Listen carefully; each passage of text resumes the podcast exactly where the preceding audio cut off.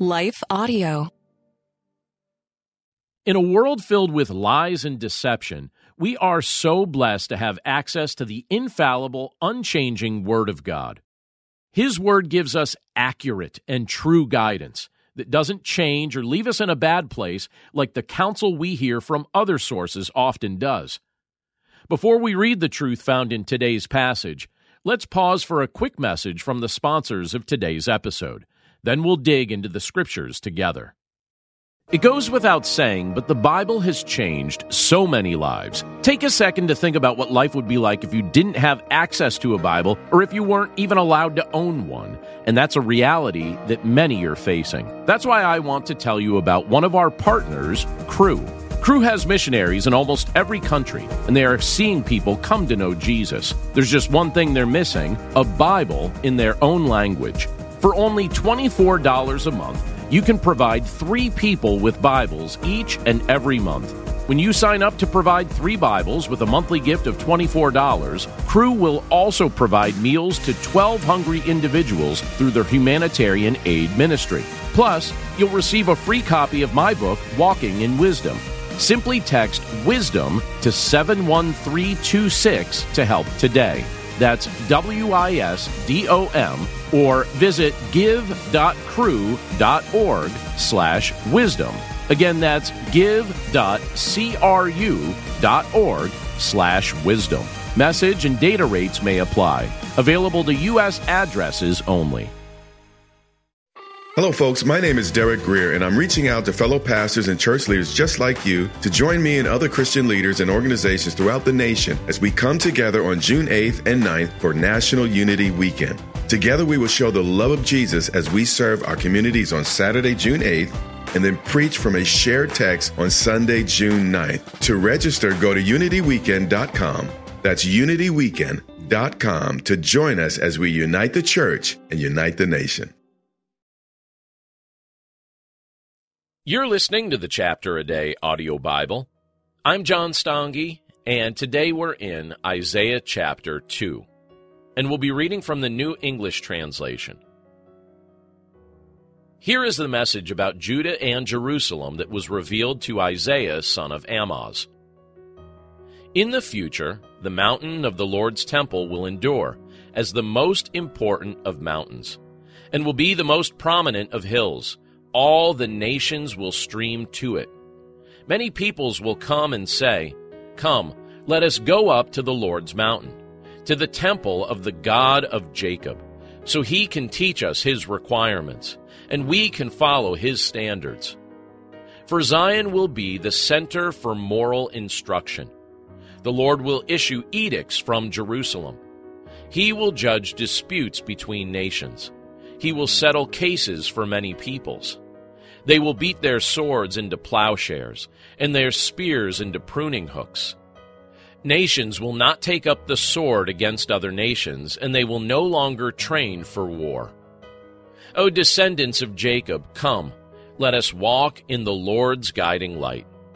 Indeed, O Lord, you have abandoned your people, the descendants of Jacob. For diviners from the east are everywhere. They consult omen readers like the Philistines do. Plenty of foreigners are around. Their land is full of gold and silver. There is no end to their wealth. Their land is full of horses. There is no end to their chariots.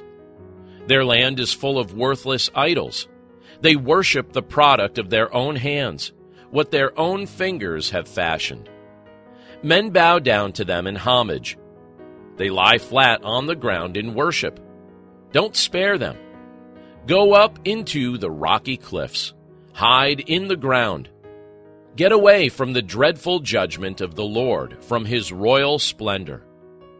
Proud men will be brought low. Arrogant men will be humiliated. The Lord alone will be exalted in that day.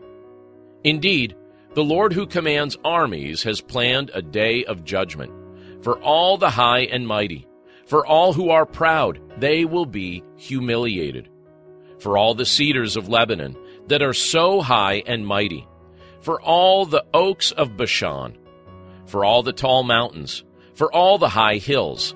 For every high tower. for every fortified wall, for all the large ships, for all the impressive ships. Proud men will be humiliated, arrogant men will be brought low. The Lord alone will be exalted in that day. The worthless idols will be completely eliminated.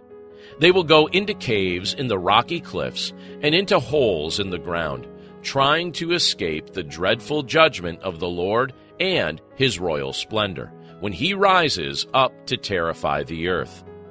At that time, men will throw their silver and gold idols, which they have made for themselves to worship, into the caves where rodents and bats live, so they themselves can go into the crevices of the rocky cliffs and the openings under the rocky overhangs, trying to escape the dreadful judgment of the Lord and his royal splendor when he rises up to terrify the earth.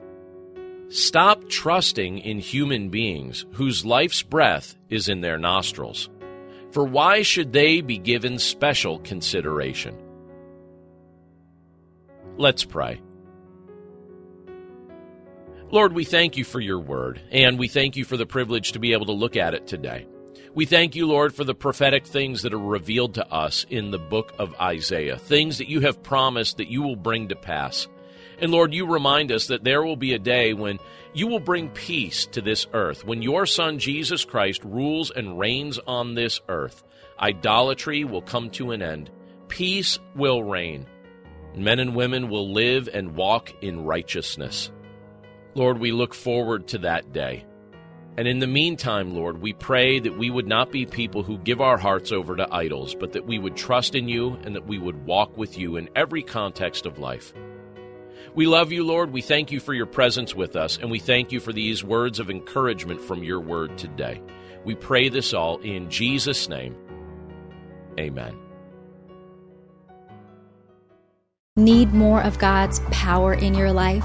I'm Christina Patterson, host of the Teach Us to Pray podcast, providing practical tips on how to grow your faith through prayer. Subscribe at lifeaudio.com.